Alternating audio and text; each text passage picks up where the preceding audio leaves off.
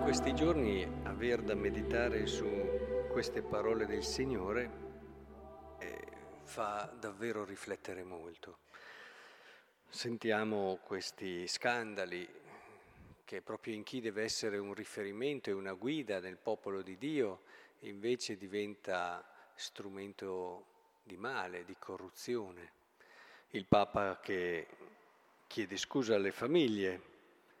E in questo periodo di confusione queste parole risuonano, risuonano, perché proprio qui, scribi e farisei ipocriti, che chiudete il regno dei cieli davanti alla gente, di fatto non entrate voi, non lasciate entrare nemmeno quelli che vogliono entrare. La responsabilità grossa che hai in un ministero come questo eh, spaventa. Oggettivamente. Indubbiamente eh, siamo chiamati davvero a riflettere, qui Gesù in un qualche modo eh, aiuta a capire che si è perso il giusto senso delle proporzioni e, e non si capisce più le cose che contano davvero. Quando dice eh, se uno giura per il Tempio non conta nulla, ma se invece uno giura per l'oro del Tempio resta obbligato, stolti e ciechi, che cosa è più grande, l'oro, il Tempio o il Tempio che rende sacro l'oro? Eh, cioè si confonde e si perde di fatto il senso anche della grandezza e di ciò che ci ha spinto ad una certa scelta. Eh, negli anni le stanchezze, a volte le delusioni o altri problemi irrisolti possono indubbiamente portare una persona a perdere di vista i motivi profondi che lo hanno spinto a una certa scelta.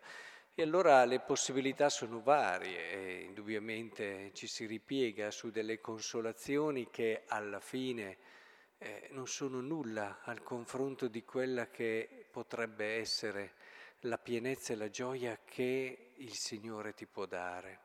Ti pieghi sul consenso della gente, ti pieghi sul fatto di sentire che hai delle persone che si legano a te, eh, ti rallenti quella che è un po' la tua tensione ideale e rischi davvero di, di adeguarti alle cose, di attaccarti alle cose. Qui si parla di oro, ma sono tante le cose a cui ti puoi attaccare. E quel vuoto che ti rimane perché non l'hai riempito di Dio, eh, indubbiamente si fa in un qualche modo sentire e ti devia nella lucidità delle tue scelte e nelle tue possibilità.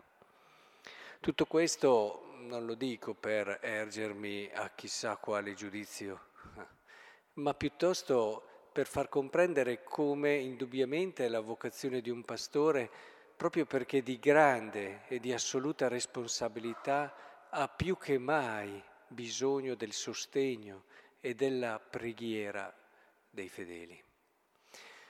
Se un pastore santo realmente è uno dei doni più grandi e straordinari che ci possa essere in una comunità, è importante che sentiamo come la santità di un pastore dipende anche da noi.